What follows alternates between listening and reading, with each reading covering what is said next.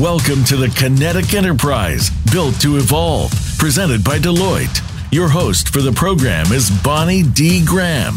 This program will help set up your business for the future with topics centered on the four pillars of the Kinetic Enterprise. We'll focus on case studies and leading practices designed to move you to the next level. Now, here is Bonnie D. Graham. Welcome, welcome, welcome. Happy to be here. It is March something. I think it's the 19th already, 2021. The year is zooming by. Pun intended. We're here on Zoom with my special guest. We have a very interesting topic for you. But first, I have to announce that Deloitte has been recognized by SAP as the number one global partner. Congratulations to Deloitte. And you can follow along on Twitter at Deloitte SAP, all one word. So let's talk about the future of work and talent it may never be the same. The future was never the same because it isn't here yet. We'll go with that one another time. Employee expectations, behaviors, work habits, and values have shifted dramatically in the wake of we know what the COVID 19 crisis, the global pandemic, call it what you will. Many of the changes have come about organically as organizations and individuals responded in the moment, at the moment, and improvised why we had to address emerging needs at that moment. Now it's time for businesses to get strategic as we see some kind of light at the end of the pandemic tunnel. It's time to envision, design, and create the next normal for talent acquisition and retention.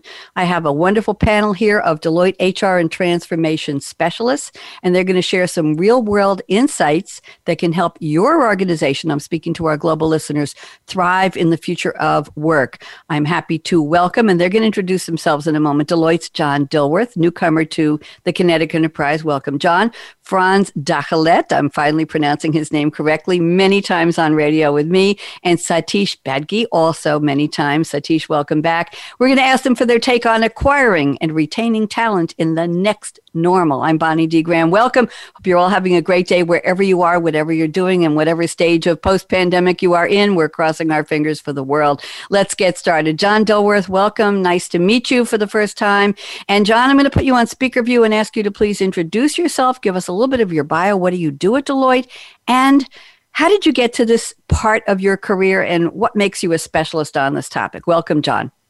Oh, thank you, Bonnie. Uh, happy to be here, and good uh, good morning, good evening, good afternoon, whenever you're listening to this. I guess uh, I started uh, at Deloitte 13 years ago after coming from uh, a public school uh, organization where I did recruiting and onboarding for them. And since then, I've just been passionate about recruiting and onboarding, and and uh, had the opportunity to work with companies across the globe, uh, designing and implementing recruiting and onboarding solutions. I, I, I say I started my HR career back in 2000, but it was just a year ago when, when I was doing this that I learned or realized that I actually was uh, an onboarding specialist or an onboarding lead back in the Air Force back in 1987. So I've I've really been doing this for a while. Nice to meet you very much. And how, how important is it that we talk about talent acquisition? I know, John, we've talked, and, and Satish and Frans know this also. We've talked many times on many of my shows about the fact that many businesses had to be extraordinarily agile flexible, willing to pivot, to change their business models when the pandemic just gripped the whole world. And that means there may be a need for new types of talent, new types of acquisition and retention and training and upskilling as we see businesses emerge. Any quick comments on your passion for this part of our topic, John? Well, I, you're right. Nimble and being able to pivot was key, especially in this last year, as we saw, you know, some industries just be devastated by by the COVID pandemic and, and completely shut down, where others others thrived. If you think about grocery and retail and mm-hmm. and how they had to pivot quickly to pick up and hire new talent, and then some of the I say collaboration we saw between industries as as the airlines were shutting down, as they were actively helping their uh, their employees find work in the growing industries. Thank you very much, John. Pleasure to have you. Let's move to our not newcomer, Frans Dagelet. So happy to see you, Frans. And yes. I'd like you to, Frans. Mm. And there's if there's a chance that there might be five people in the world who don't remember you, I'm going to say tisk tisk, shame on them. Talk to those five people, remind them who you are, what you do, and also please share a little about your passion for this topic. Frans, welcome back. Go ahead. Thank you, and uh, thank you for having me. Uh, my name is Frans Dagelet. I uh, talk to you from the Netherlands. where I'm a partner in the human capital practice. And um, I've been advising many, many audiences, many organizations, and, and people around the topic of people. And the, the people side of things is the most important thing that we have in, in, in organizations. We have to make sure that we take care of them. We have to make sure that they develop. We have to make sure that they stay in our organizations and grow our organizations. What uh, my passion is is that I've just written a report together with uh, with an organization mm. regarding. Uh, if I'm, not, I'm not sure if I can allow, I'm allowed to, to mention the organization. It's Liberty Global. Yes. Um, uh, we've interviewed six, 26 uh, leaders, business leaders across uh, across the world, around their uh, experiences with the pandemic, but also the future of work, uh, what they saw, backtracking what they did already do about uh, about the future of work and what they are doing now, and especially on what what they've learned from this pandemic and how they want to mm-hmm. sort of grow their organization afterwards. So that's my passion, and my passion is also that I've been doing this for 25 years already and uh, that I continue to do this with a lot of a lot of uh, uh, uh energy and, and joy.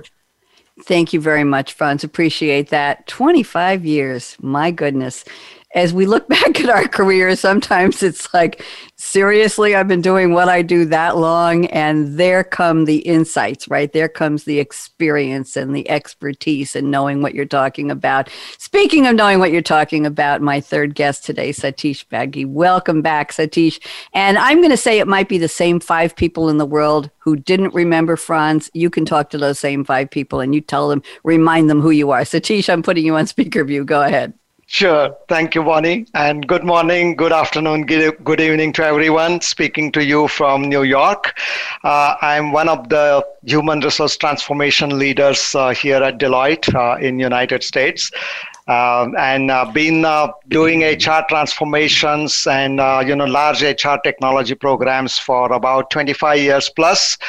Um, and and and I think that, that today's topic uh, especially is of interest to me because uh, you know I sincerely like to do uh, mentoring, coaching, and being with people. I think that's my passion. Uh, so I think that definitely, therefore, uh, Bonnie, you know, therefore today's topic is of special interest to me. Yes. Thank you very much, and welcome back. Lovely to see the three of you. So now it's time to go to our quotes. If you're new to the Kinetic Enterprise, I asked my guests in advance to send me a quote from a movie movie, a song, a TV show. We had somebody quote a comedian last week. That's okay too. Something that has absolutely nothing to do with the topic. And we're going to hear in their own words how they think it relates to the topic. We're getting to hear, get to hear them be philosophical or prosaic or comedic or whatever they want to do. But the quotes are very, very interesting. So listen up. John Dilworth has sent us a quote from the song Free Will by Rush. It's the second track on the 1980 album Permanent Waves by the Canadian Canadian progressive rock band Rush.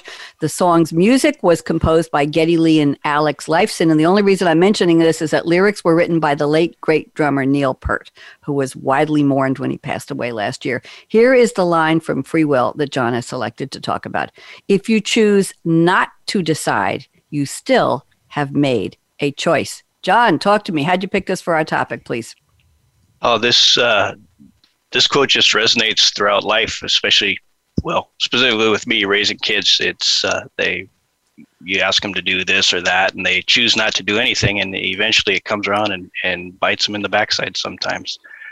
Uh, we see that in business too, as we uh, as we work with clients around the globe and advise them on on how to do things. Sometimes they take our advice and, and they sit on it. They you know they just do nothing, and uh, out of fear of change sometimes. Mm-hmm. Uh, and we saw in the pandemic some of those some of those options to do nothing were quickly removed as uh, you know companies struggled with remote work and, and options like that. That it was no longer a choice for some of them, and so uh, is kind of how I tie it to this conversation here. Thank you very much. Very interesting. Reminds me when I was uh, computer programmer analyst, which is what we called IT people way back in the day. And I'm considered, John, an early woman in tech. Somebody told me that. I don't know whether it was a compliment or not. It's just, just a fact. We won't go into the years. And we were doing, uh, learning binary math. I actually learned it in, in junior high school. And the question is, is it a zero? Is it a one? Is it on or off? But the zero is a choice, right? If it's not one, it's zero. Do nothing is a choice. And that's a great lesson in life, John. And I appreciate the quote very much. First time we've had Rush on the show in a way, in a way. So thank you very much. Franz has sent us a quote from the Dead Poet Society, 1989 American teen drama film. I never realized it was a teen drama. I just thought it was a really cool movie. Uh, it was uh, directed by blah, blah, blah, starring Robin Williams, the late great, set in the 1959 fictional elite conservative Vermont boarding school called the Welton Academy. It tells the story of an English teacher who inspires his students through his un, un inimitable and very unusual teaching of poetry. And here is the quote Frans has selected. Carpe diem. Seize the day, boys. Make your lives extraordinary. Frans, how'd you pick this one? I know it was with reluctance you picked this one. And tell me, well, what, is, Good. What does that have to do with our topic? Go ahead. Well, it, it, it is one of my favorite movies. I, I think uh, Robin Williams uh, uh, did a great job acting in that way and, and, and taking you with him uh, and the boys in, in that movie. Uh, I still see him on that desk speaking to them, uh, inspiring them. And this is also why I chose the quote. it is very important to inspire people. It's so easy to sort of live your life and and think that it goes it passes by easily and without any uh, without any ripples. And I think you always have to create ripples. You have to make decisions, like John also said. You have to make decisions to move forward and make the best out of things. Make make your lives worthwhile. Make sure make sure that you get every talent uh, um, item that you have uh, out there and and make sure you use it in a proper way. And uh, this is why it, it connects to to the, to the storyline today and it is one of my favorite quotes. Thank you very. It is. That's nice. Frans and I have an ongoing repartee about he really wants to quote Einstein. But for this show, I'm, I'm being full, full disclosure here, full, full transparency, everybody. And we go back and forth. And I say, no, it has to be a movie quote. He said, no, it's going to be Einstein. But I love the quote you picked. And Frans, it is, it is perfect because the time is now. This is the time to make those decisions, exactly. make those moves, and find. I'm going to share a story about talent with all of you after we get to Satish's quote. Satisha sent us a quote from Dickie Fox, played by Jared Jussim, it was called The Secret of Success speech in the movie Jerry Maguire, 1996 American romantic comedy drama sports film. And Satish, with your permission, I'm just going to tell a little bit about how Jared Jussim got to play the role of Dickie Fox. Jared Jussim is an American lawyer. He was the Deputy General Counsel and Executive VP of the Intellectual Property Department of Sony Pictures Entertainment. Well, they were looking for somebody to play the role of Dickie Fox, and he happened to attend a producers meeting. They wanted, uh, they asked Billy Wilder to play play the role, and Wilder said, "Go get an actor," because Billy Wilder is not an actor.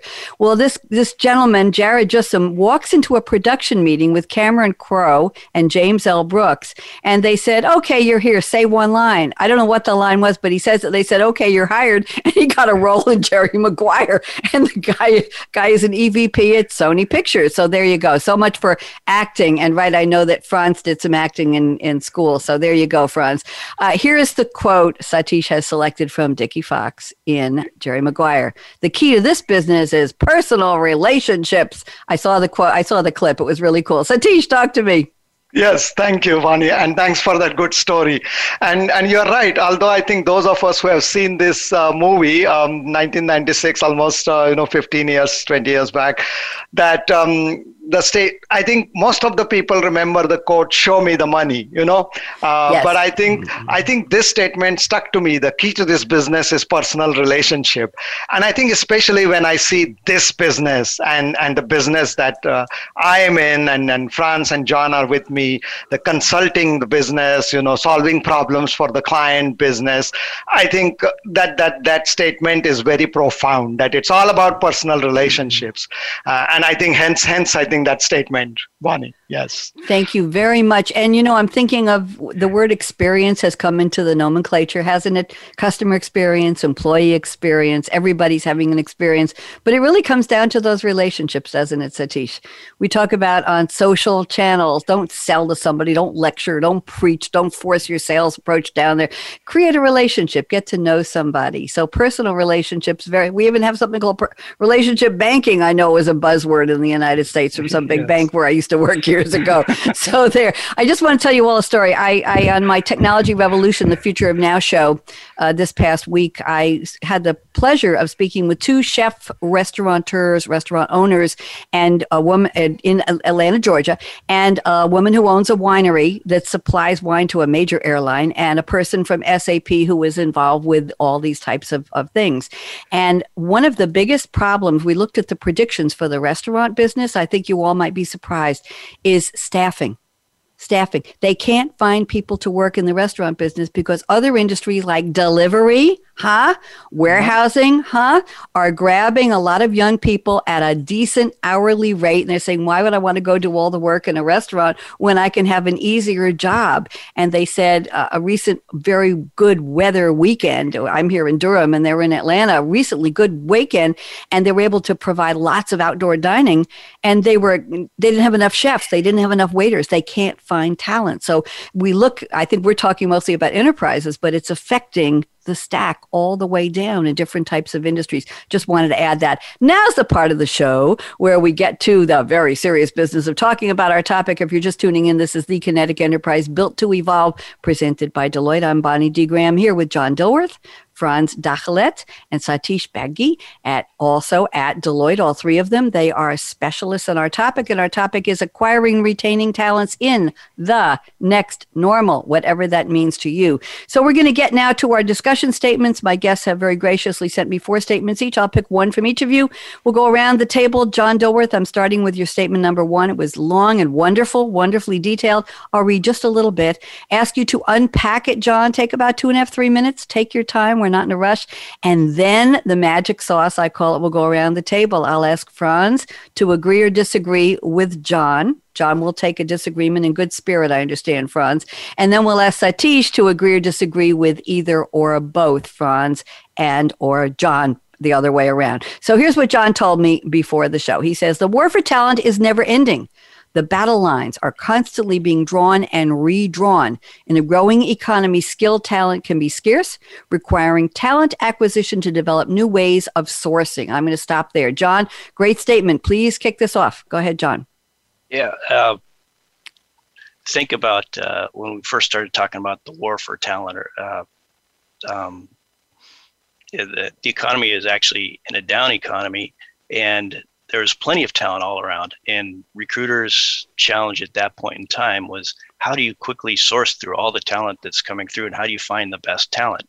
Uh, then we hit, uh, you know, the economy peaked up, and all of a sudden the talent's gone. And where do you find the talent?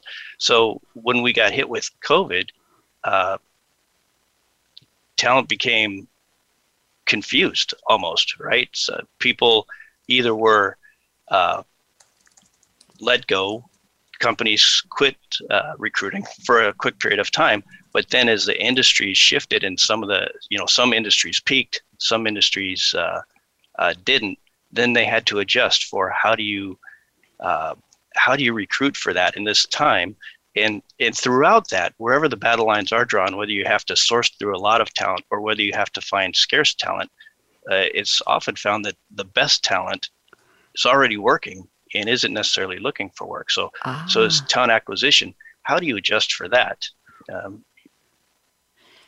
very interesting. Thank you. Does that mean stealing people, John? Does that mean going into other industries or other businesses and saying, hey, because I remember years ago there was a software company on Long Island that was holding a lot of cocktail parties and a lot of events, and they were looking for IT people. And I was working for another company, and our people were going to these Wednesday gatherings, and before you knew it, they were being acquired by. So it was just basically used to be called poaching. John, if you could just elaborate on that, what do you think? Is, is that poaching part of this, those sources?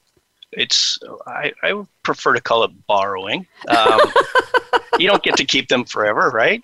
Uh, uh, but yeah, uh, sourcing talent, uh, reaching out through social media now, LinkedIn and such, right? Finding finding people where they're at instead of waiting for people to find you. Uh, and especially in this this day and age where you know the the need for talent and the role that that uh, employees are playing in the organization are are are shifting.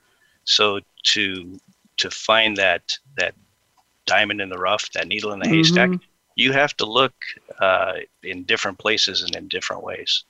Thank you. I like what you said. Where they are Very, very interesting. Good point. Let's go around the table. Frans, respond to what John started off with, please. Agree or disagree, Frans? Go ahead. I agree. I think that uh, John made an excellent point about uh, the war for talent and uh, the way we have to source talent and that we have to uh, look at alternative ways to, to source talent. What we found in our study uh, uh, with leaders across the world is that they say, well, we have to have more purpose if we want to attract the right talent.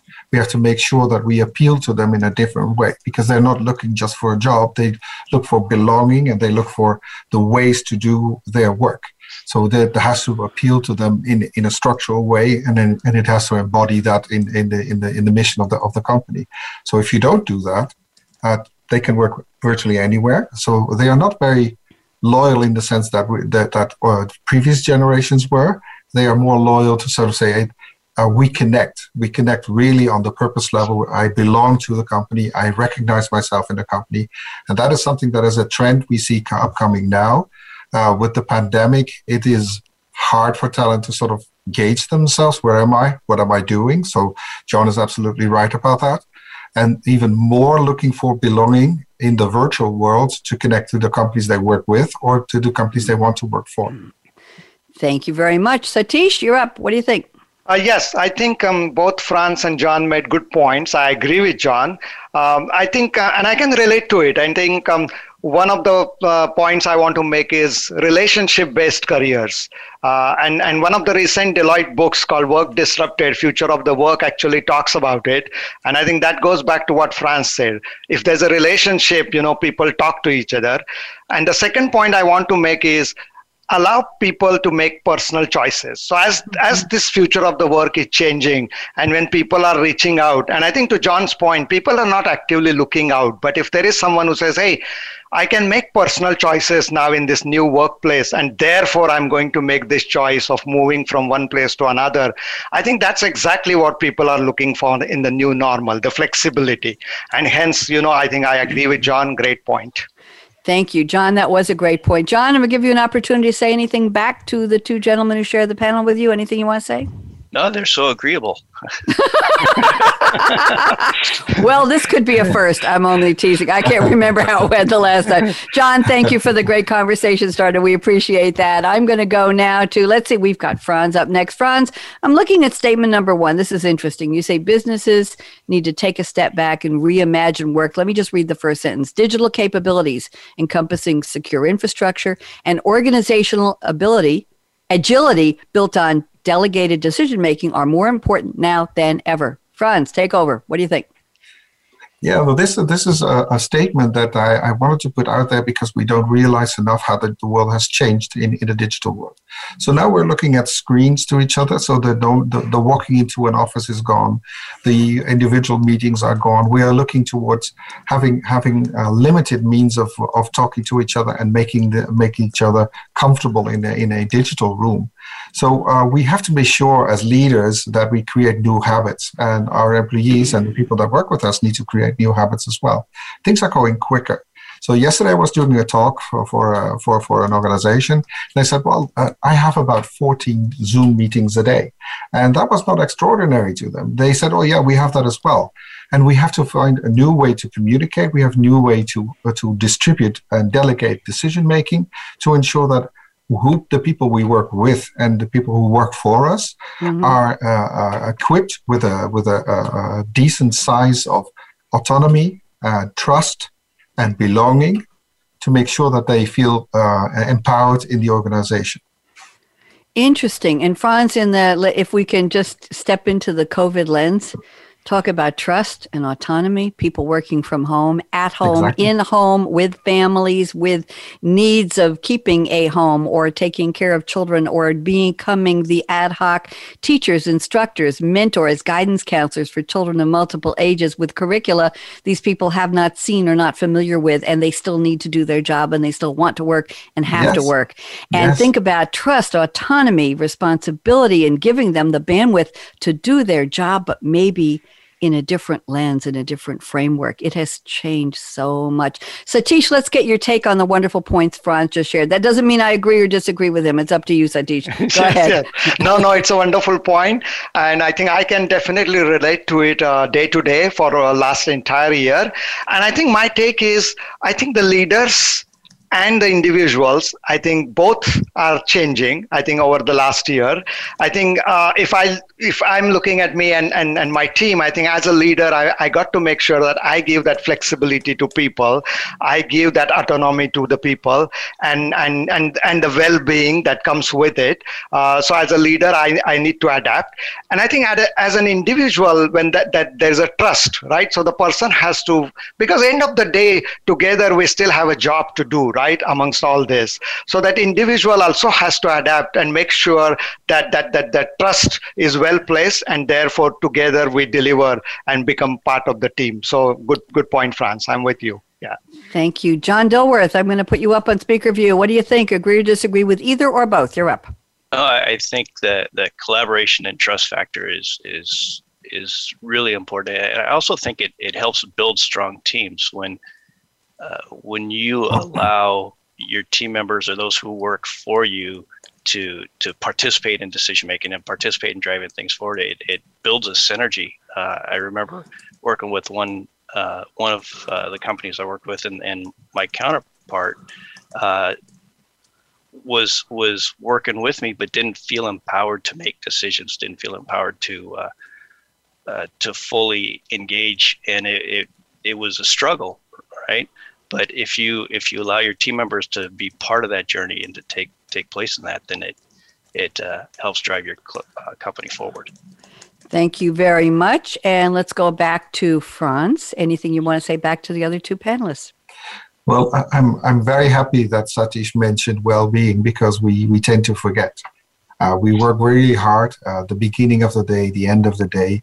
It is totally disrupted. So we have to look at that uh, point to say, okay, how do we stay sane? How do we make sure that we relax enough, look at each other's health? But also, going back to the topic, how do we communicate this to new people that are going to come to our to our companies to work for us and with us to ensure that they feel uh, uh, um, secure in the in, in, in the way that they have to work to onboard in a in a, in a digital world is quite a different uh, area. So well-being is key in in the post uh, post COVID period as well. Thank you very much. Absolutely. Let's move on. I'm going to statement number two from Satish. I like statement number one. We'll cover that later, but I think you're going to weave it in. So Satish says connecting social enterprise with kinetic enterprise is helping. He adds Facebook may be not just for families and close friends. It's okay to connect with coworkers. It's helping. Ooh, Satish, I can't wait to hear this one. Go ahead. Sure, sure. And I know, I think Frans earlier almost made a, a, reference to the social enterprise. I mean, we all know that the true definition of social enterprise is basically profit with purpose, right? There has to be uh, the revenue growth and profit making uh, still has to respect what's around us, you know, whether it's the social, the surroundings. Uh, and I think that's exactly what people are now looking for.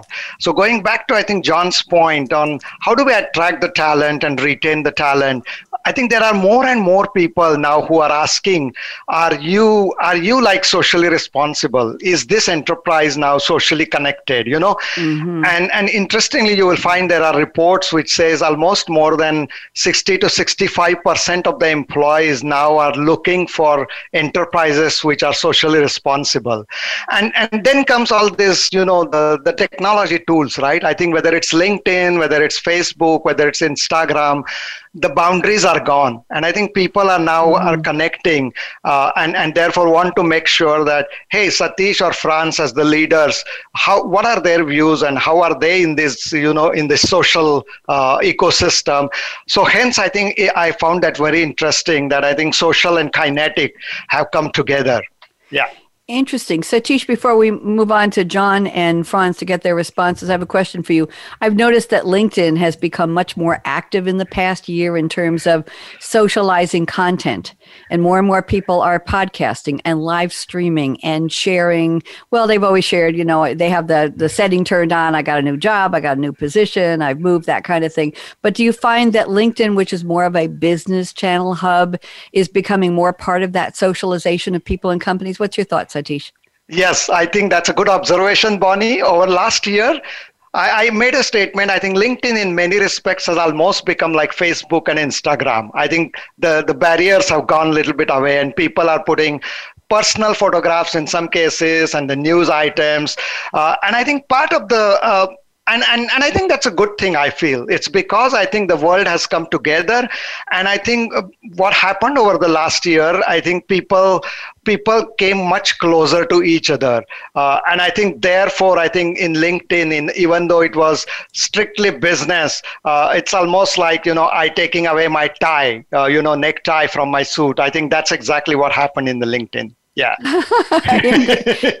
Very interesting. It's always interesting to me how people are dressed when they show up on Zoom. I'll tell you that. I want you all to know that I go to bed looking like this, you know, with the, the hair and the makeup, the lipstick, the flower, the black sparkly sweater.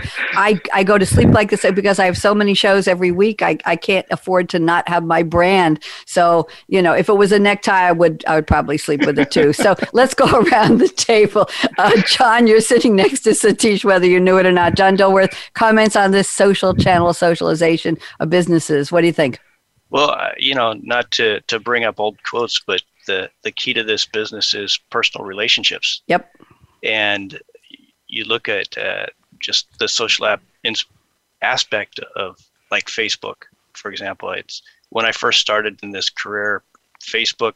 Well, maybe Facebook wasn't a thing, but when Facebook started, uh, you know you kept your personal life personal and you kept your your work life separate.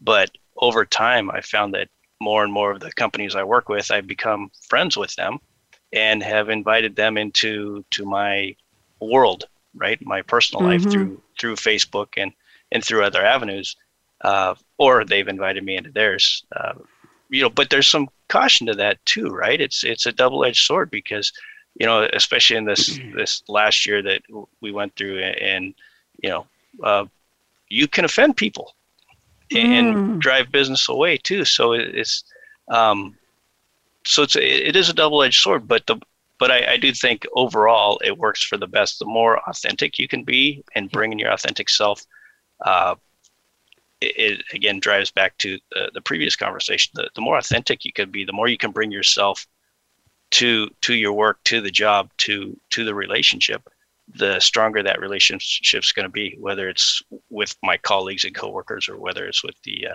companies i serve. Thank you. Very interesting input about being authentic yes and about running the risk of offending somebody. I'll tell you a brief story afterwards. Frans love to get your take on this socializing through social channels bringing people closer. Go ahead frans well, you know, and, and we at Deloitte have been have been uh, publishing uh, our human capital trends reports about about the involvement of, of how society works, and especially introducing the word humanize in uh, into to the the, the, the st- construct of the social enterprise, and it means basically there is a demasking of everything that was uh, well, Satish uh, said necktie, you said your flower, but uh, we have a virtual background now and not always mm-hmm. people have a virtual background so you look mm-hmm. into their homes you look into yes. you see their cats you see their dogs you see their children and i think that uh, the blending of the world is not through only through through um, platforms but it's also through the camera yes. we look at each other we see each other and we know more about each other than we ever did before because uh, we uh, we get a, a, peek into people's homes. So it's really interesting to see how people deal with that and uh, how we could get more and more close to each other. And I think that between clients, between organization, between us as colleagues, uh, people in general, uh, we are more connected than ever uh, on a, in a different way, and that's a real benefit of, of this of this uh, period. Uh, whereas I, I, I, uh, feel that uh, it used to be a little more static, it's now more interactive. and some people even uh, even uh, make sure that they have to several uh, several groups to do to share this content with, to to engage and to stay connected. Thank. Very interesting topic, Satish. This was yours. Anything you want to add to that? Uh, I think my, my closing comment there, Bonnie, is uh, you know I'll start with me. So always start where we live, start where with your surroundings, start with your teams, and and and then you know uh, one bit at a time, and we can get there. Interesting. I'm going to bring up a term some of you may remember from the early days of what we used to call desktop publishing. I learned desktop publishing graphic design on PageMaker, which was a precursor of QuarkXPress. I know I'm dating myself. And I remember there was something called WYSIWYG what you see is what you get. Mm-hmm. So, great points, gentlemen. When you see somebody on Zoom or on any other conference platform, digital conferencing platform, and they're not using, as Frans said, a prescribed virtual background that's either beautifully blurred like the clouds behind Satish or and John with your name and Deloitte on it or Frans sitting in some kind of open uh, open atrium with chairs that are not populated right now because they're probably still in shutdown mode. I'm just adding that comment there. It's a wonderful office in uh, in Amsterdam. It's absolutely gorgeous. I, I wish I was there. Maybe, maybe I will travel there one day and meet you, Frans, in person. Uh, when you see somebody just getting onto Zoom and they've got the kids and the dogs and whatever's going on and the spouse or the vacuum cleaner in the back what you see is what you get. Now, our framework today is talent acquisition and retention. So maybe you get to see that person not in their going to interview clothes with the shiny shoes and the best tie and and the best handbag and the best makeup, but you get to see them as they are as you were, as you are. Very interesting in terms of hiring. Maybe you get a peek into who they are, how they respond. You know, they often say if you want to know how somebody would be as a mate, see how they treat a waiter or waitress in a restaurant. Are they condescending? Are they kind? Are they pleasant? Are they respectful? Are they measured? Are they hostile? That's a, so in a way yes i'm rambling on here but that was a really really good topic. Thank you very much. Frans we have time for a couple of more and i didn't have time to put it into the i'm sorry not frans uh, john. I'm going to john first. John i'm going to go to your statement number four and i'm going to pop it into the chat here for you because it's so good i'd like to go here. So let me read a little bit. John says strategic onboarding can lead to a better connected and therefore more productive workforce. Let's talk about strategic onboarding. John dilworth take me through this please? Just a minute or two, two minutes be great. Sure. Um, you know, many companies treat onboarding uh, as if it's a task or a list of boxes to check bringing somebody into your organization. But honestly, companies should really be taking a look at onboarding more like a marriage proposal or engagement. Um, so Deloitte defines onboarding as the process of hiring, orienting, and immersing new employees into their roles and into mm. the organization's culture. And uh, onboarding is based. I like to talk about like four pillars of onboarding or four legs to a stool. Uh, you have data flow, compliance, paperwork, and provisioning of access and culture.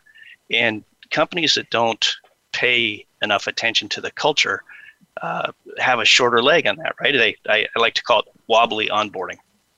But the, the key to that culture is engagement. And if you think about a marriage proposal, uh, for those who are married, you remember the day that you or were asked or you asked uh, your partner if they'd marry you and they said yes.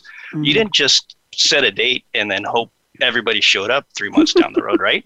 That's you right. spent that engagement period nurturing the, mm. the relationship, right? Growing the relationship, setting goals for each other for the future, right? And then you get to day one, which is like the wedding day, right? It's a it's a it's a big moment in people's lives. So that's got to be planned for. It's got to be celebrated.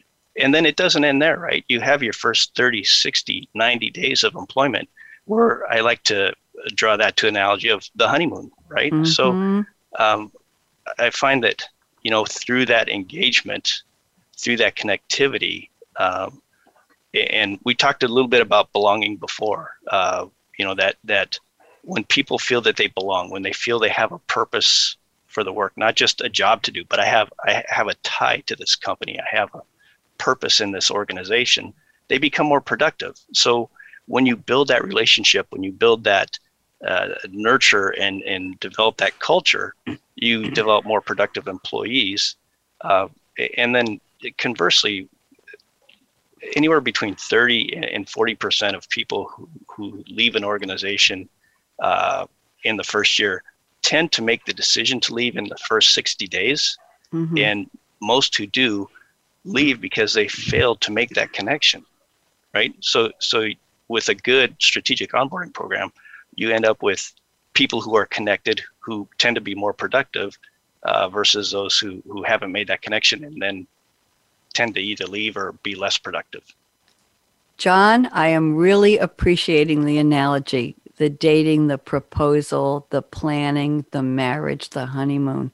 Very well done. Very, very romantic approach, actually. and real world. Who, who can't relate to this? Whether you've done it, whether you've been there, or whether you just see it in the movies or on TV, we all know that process. So let's go around the table and let's see who agrees or disagrees or wants to add some roses or a limo to the mix here. Frans Dagelet, go ahead. Yes, and I, and I think it's an excellent point and an excellent analogy. I, uh, I wanted to sort of uh, uh, challenge our audience to think a little bit further ahead. So mm-hmm. before you go into dating and everything else, uh, how do you make sure that you're visible? How do you make sure that you connect? Because what we tend, tend to see in strategic uh, acquisition uh, and, and, and, talent acquisition processes is that we have to have a value, a brand value. We have to make sure that we are recognized, that we are in a place that people can meet us, and that that that the, the handshake between uh, before the dating even and just the looking at each other, that it's there. So brand uh, awareness, making sure that your your message is out there in the marketplace, that you um, make sure that uh, the process that John is is is uh, describing is not a, is not over when people sort of get in. So the, the effective date of joining a company mm-hmm. is is not uh, that relevant as being sort of looking back after the first year, saying, "Listen, how did I experience that?" So we we recognize that in our teams as well. So we have uh, buddies, for example. We have hmm. specific events. We try to be personal. We have coffee dates. We make sure that people not only connect on a per- professional level, but also on a personal level. We choose people. We don't choose professionals. We choose people to join our teams. We want to make sure that they gel well because uh, good teams do good performance. I want to work there.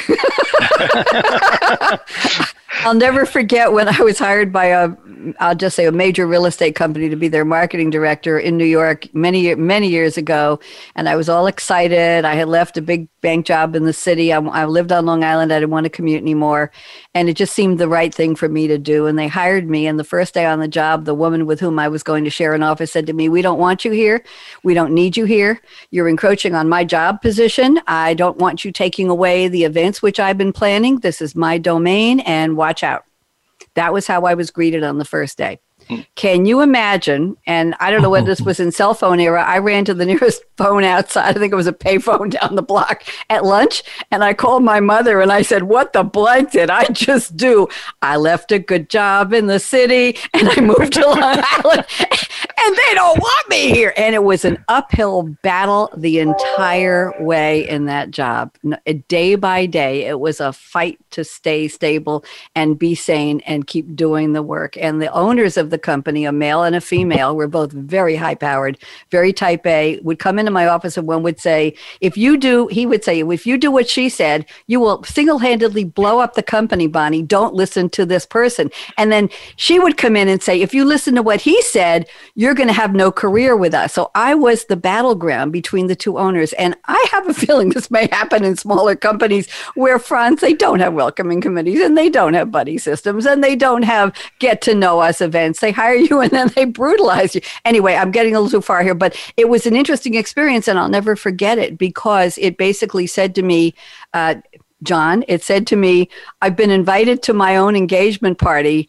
I married them and I didn't look to see what was in the cupboards and what they were really like when they didn't have their fancy clothes on, if you know what I mean. So it was a very interesting talking about corporate culture. Let's go to Satish. Anything you want to say about strategic onboarding? Go ahead, Satish. Yes, yes. And I think um, Frans earlier referred to this um, human capital survey. I think there are there are these three concepts, uh, very interesting concepts in that survey. Work, workforce, and workplace, right? Mm-hmm. Uh, and we are talking about workforce and employee, which is you know the onboarding. And if I look at the the new normal and the next normal, uh, I think where where Frans was going, that's exactly what now the uh, the employee who is getting onboarded mm-hmm. is is looking for, right? Like, what's my well-being going to be? Uh, mm-hmm. what's the agenda here for diversity and inclusion?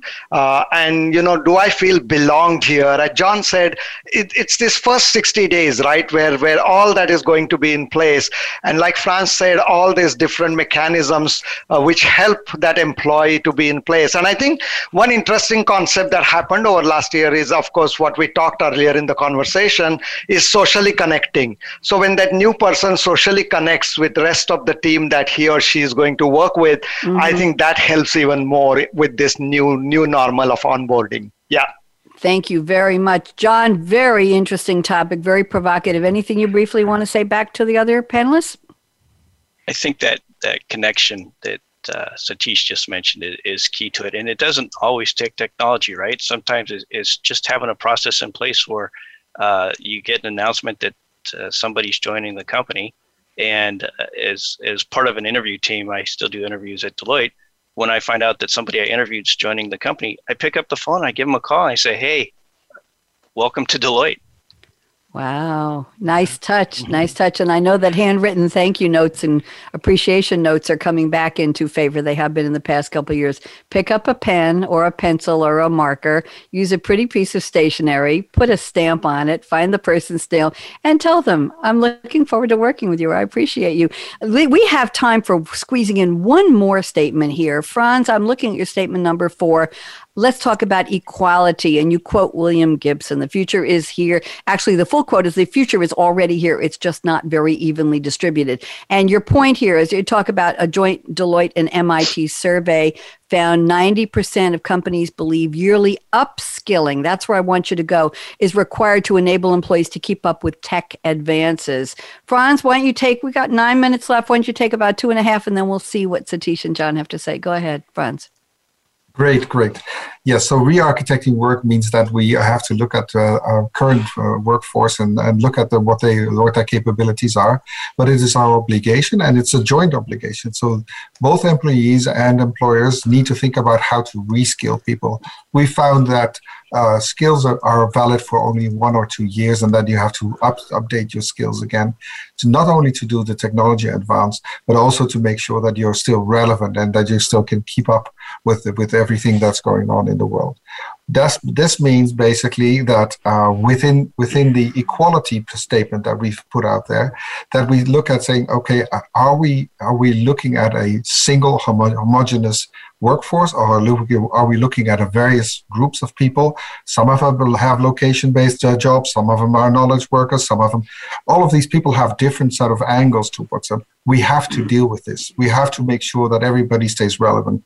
Coming back to the war for talent, it's not just new talent it is existing talent that we still have to develop that we still have to engage that we still have to make sure that people are on the ball and can deliver the value that they can bring Thank you. And that was a double or triple edged sword. Deliver the value they can bring. And that's for the person, for the company, for the team, for everything. Exactly. Thank you. Very, very interesting comments. Satish, why don't we get a quick comment from you and then one from John? Then we'll think about wrapping up. Go ahead, Satish. Yes, yes, Bonnie. And I think in the last few months, uh, many people reached out to me via LinkedIn and other, and they asked, "What's what's the crystal ball, hmm. right? Where is where is this all going?" Uh, and in the next normal, as as Frans put in his statement, like, how do I stay market relevant? How do I future proof my career? Uh, I think that that that's a great point. That's a big conversation, and I've been telling people that, uh, hey context independent capabilities development is definitely one area uh, you stay relevant. Uh, passion and capability development there has to be passion. It's not just a job that's going to get you there.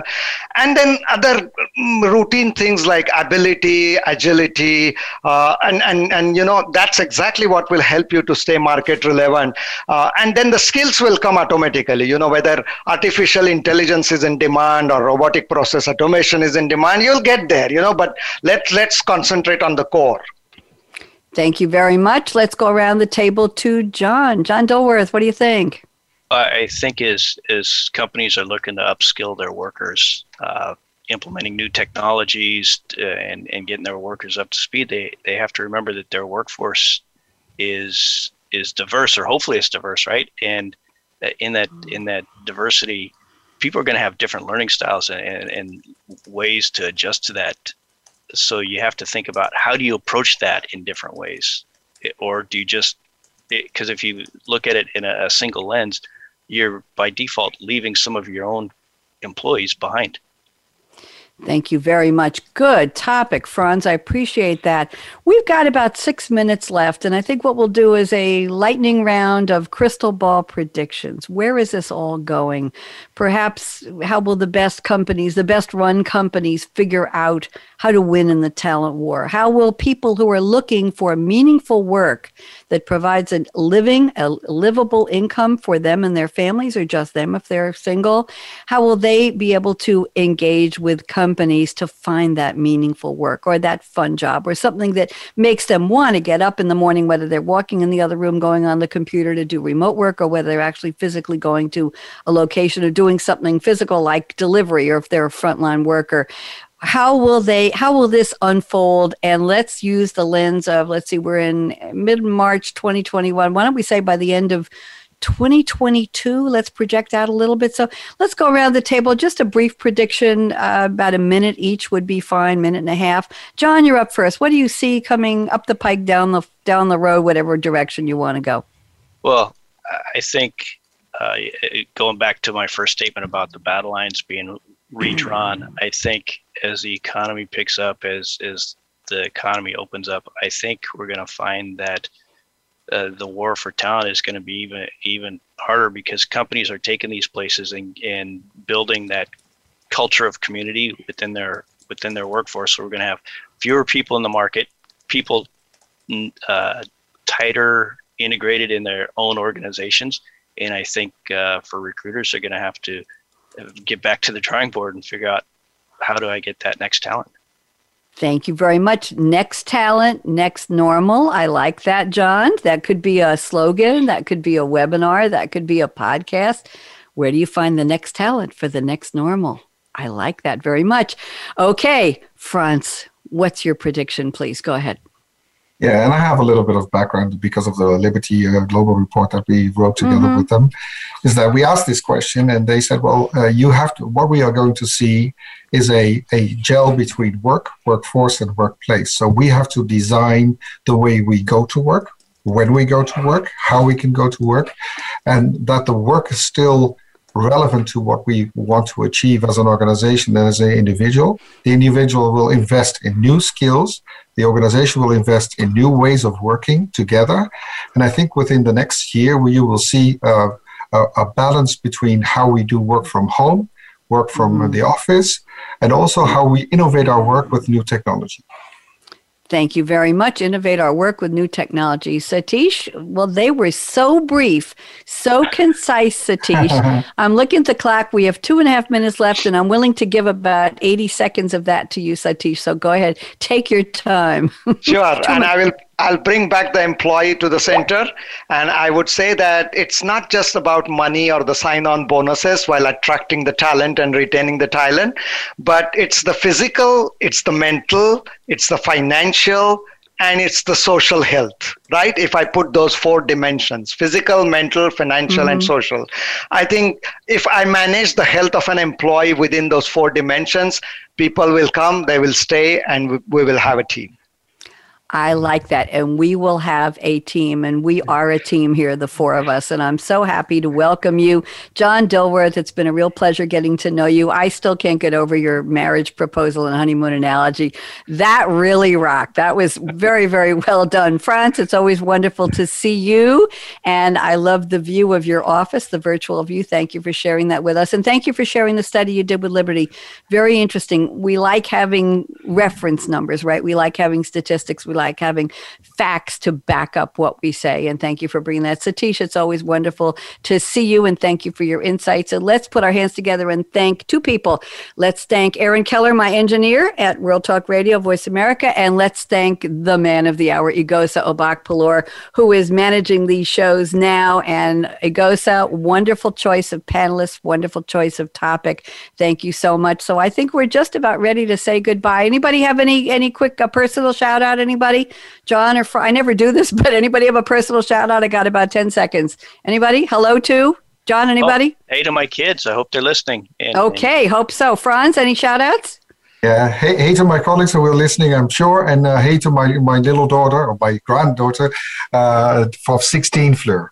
Okay, and Satish, quick shout out. Yeah, hi to my team in North Carolina oh, and I, you know, you know, I'm in Durham. You know, yes, you yes. know. So, and you're in New York, yes. And I'm, yes. I'm a New Yorker. We have to talk. So, thank you very much to everyone, and a shout out to the lady who used to be working with Egosa, uh, Carla Neal at Deloitte. Best wishes on your new position, and a shout out to Helen Tomas at Deloitte, who is a sponsor of this series. Thank you. I'm Bonnie D. Graham signing off for the Kinetic Enterprise. Everybody have a great day. Be safe.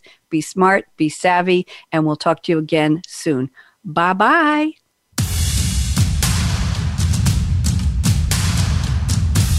Thank you for listening to the Kinetic Enterprise, built to evolve, presented by Deloitte. Be sure to join host Bonnie D. Graham next Friday at 6 a.m. Pacific Time and 9 a.m. Eastern Time on the Voice America Business Channel. Deloitte can help you reimagine everything in order to get the most out of your SAP investments and position your business for tomorrow's demands. Learn more at deloitte.com/sap. This program is copyright Deloitte Development LLC. All rights reserved.